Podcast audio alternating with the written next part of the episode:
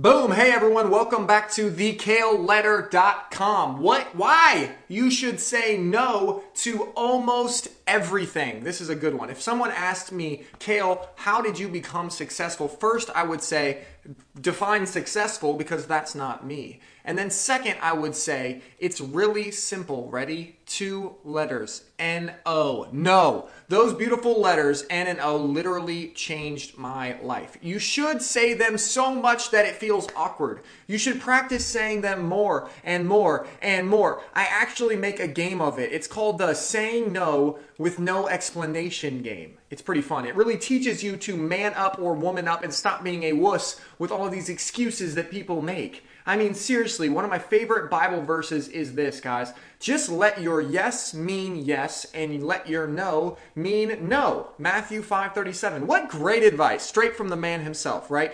Our culture clearly hasn't read that verse though, have they? Ask anyone to do anything and you will get Oh, let me ask my wife. I'm not sure what she's doing, or I may be able to. I'll text you. If I finish up my work, most likely, but let me get back to you. All of those above basically mean no.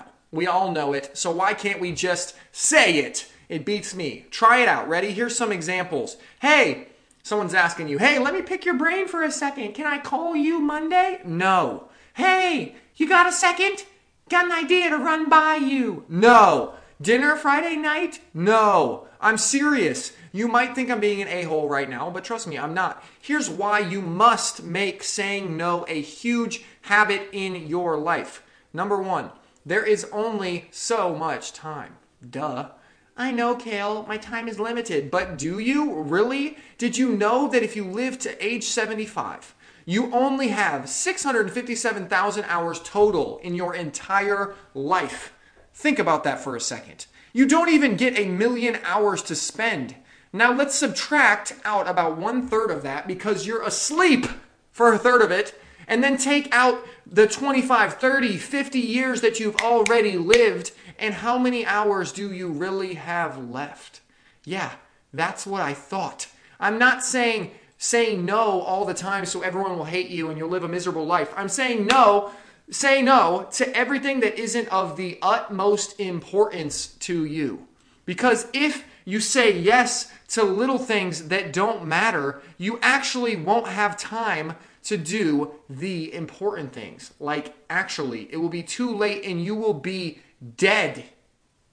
Everyone awake yet? Sorry, I'm getting up in your business. Number two, that gosh darn 80 20 rule again. I told you it was in every single letter. TheKaleLetter.com. Too bad. It's one of the most important concepts in life. 80% of your results are the results of 20% of your actions. More, more likely, 99% of your results are the results of 1% of your actions. I'll give you a real example from my own life, okay? I started my business with Taylor about four years ago now, okay? At that time, I had the opportunity to say yes to a variety of businesses because I didn't have any going at the time. Had I said yes to any of these other options, would I be sitting here typing this, saying this to you right now? Absolutely not. I said no to affiliate marketing, opening a franchise restaurant, McDonald's, etc., inventing an athletic training product. I actually had a pretty good idea for this, but I said no. Becoming a professional basketball tutor, I could have done that, etc. Becoming a basketball player, a professional basketball player, I could have done that too. If I would have said yes to any of those, I literally wouldn't have been able to from time constraints, start the one business that I know got me to where I am today. So the 50 plus no's led to my one yes, which was to start an Amazon FBA business. That is crazy to me. Think about all the ways I could have went wrong. Saying no quite literally transformed my entire life, wealth, and future. I made a 1% decision that led to the 99% of my future happiness. Whew. It is the same with you. If you don't say no to the stuff that is just okay, then you are screwed as far as getting the stuff that is great, which leads me to hell yeah or no. Number three. Here's an easy way to decide whether it's a yes or it's a no. I stole this wholeheartedly from this book. It's incredible. Go buy it. Here's the link right here, okay? It's Derek Sivers. Ready? Simply say no to everything that you don't say hell yeah to. It's either hell yeah or it's a no. Seriously, this one thing should be tattooed on everyone's forearms. I seriously might tattoo it right here. I actually might. Hey, Kale, do you want to do this marketing campaign? Uh, it's a no! Kale, stop it! Stop it, Kale! Hey, Kale, do you want to write a daily letter about whatever you want? Call it the Kale Letter, thekaleletter.com, and see if people like it. Hell yeah. So I did it, right? You get the point, right? You can use that with literally everything. Try it. You're welcome.